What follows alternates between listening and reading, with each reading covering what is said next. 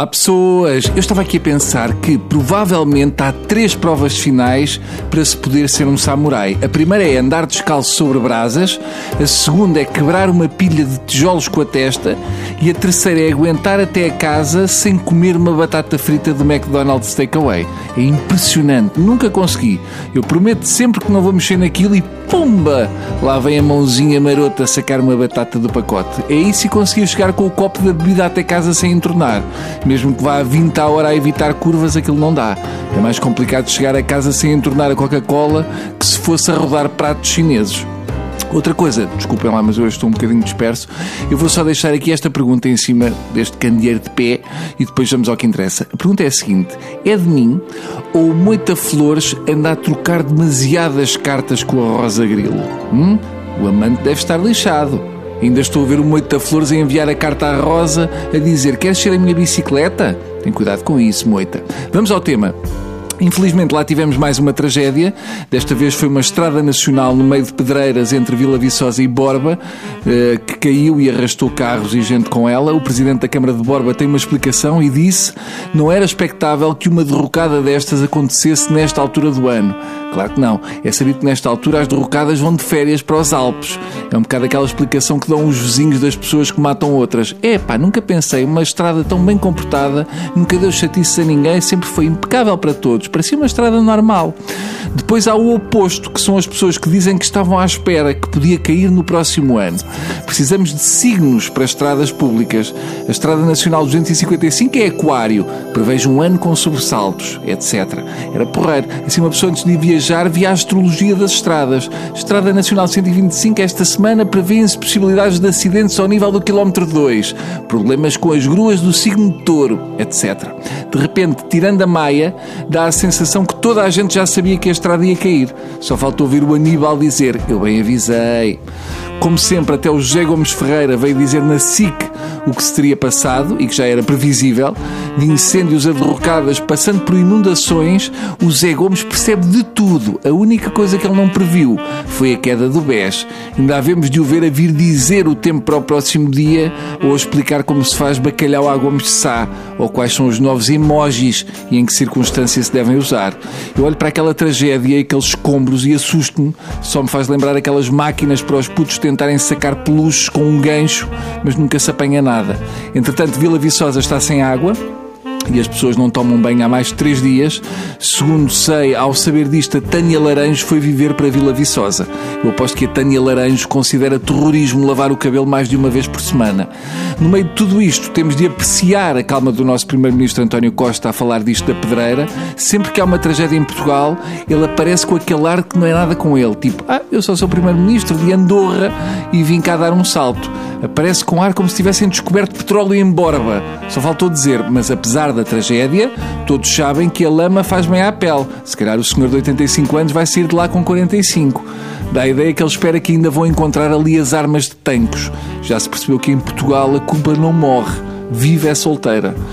Também deu que falar esta semana a reportagem do, da TVI sobre o IRA, IRA. Em relação ao IRA, sinceramente achei uns nhocas. Muito músculo, muita ameaça, muita conversa, mas segundo percebi, nem uma cabeçada deram, seja em quem for. Se não estou enganado, dado que fui pesquisar, o único dali que já andou à porrada foi o jornalista que fez a reportagem, que segundo li, já deu uma coça ao namorado. Eu acho que nesta altura fazerem-se passar por nazis, eu não sei se é boa ideia. Ai, Bruno, aquilo era sketch. Nesse caso, pior ainda. Uma coisa é ameaçar velhinhos, outra é maltratar o humor. O ira é fixe para os animais, mas mau para o humor.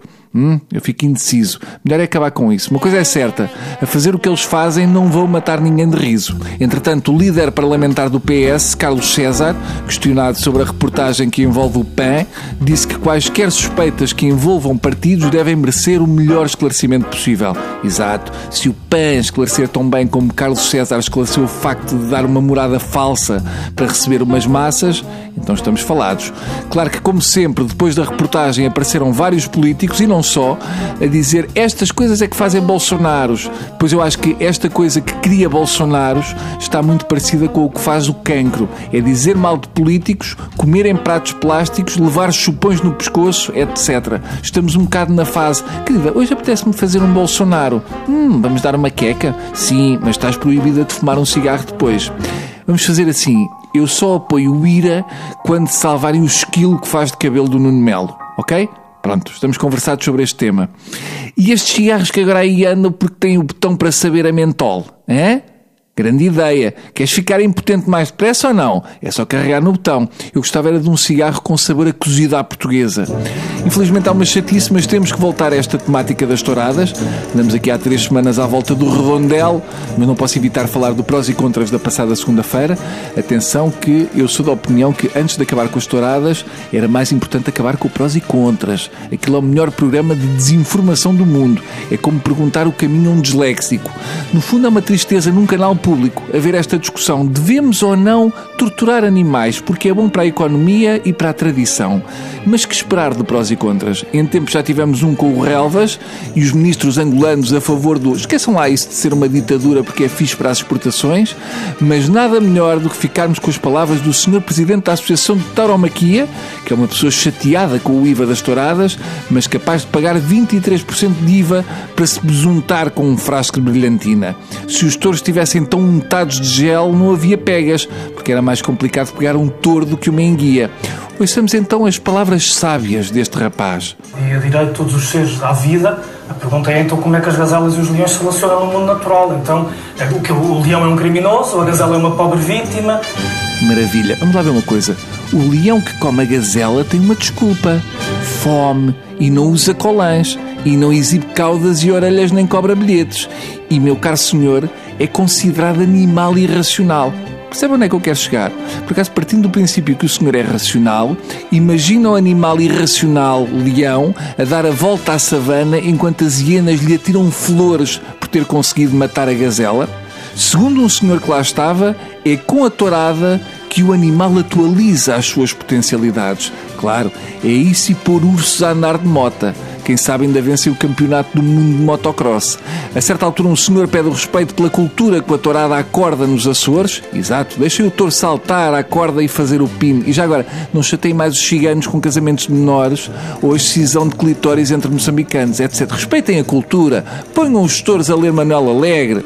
Depois houve outro que disse, e, e atenção, que o touro tem a liberdade de decidir. Sim, é o chamado touro objetor de consciência. E ainda um presidente de Câmara, que não me recordo de onde, que disse quase lacrimejando que todas as noites brinca com o filho às touradas. Coitado do puto que vai para a cama todo picado. Anda tudo preocupado com a indústria da tauromaquia, mas se fecha uma fábrica de bordados, é pá que se lixe.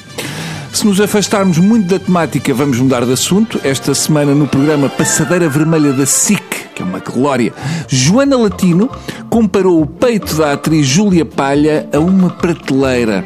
Depois da atriz ter reagido, foram vários os seguidores a criticarem a atitude da jornalista da SIC. A Joana Latino, a propósito do look da atriz na gala GQ Man of the Year, comparou as mamas da atriz a um móvel, confessando que lhe dava vontade de pousar as chaves, o telemóvel e a garrafa de cerveja. Hum, eu dava-me vontade de dar com uma garrafa, as chaves e o telemóvel na Joana Latino. Aliás, ela tem bom nariz para tirar caricas.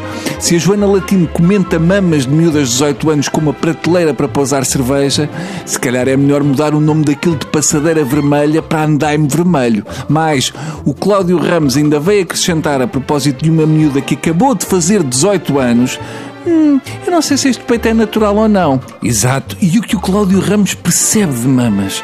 Para acabar, também um funcionário da SIC, desta vez o diretor da SIC Radical, deu bravo nas redes sociais ao escrever 200 pequenos almoços fora de casa a 2,5€ é praticamente um décimo quinto salário para muita gente. E, no entanto, é imensa a quantidade de gente que pede a sandocha, o sumo natural e a bica em chave na escaldada. Que loucura, choro.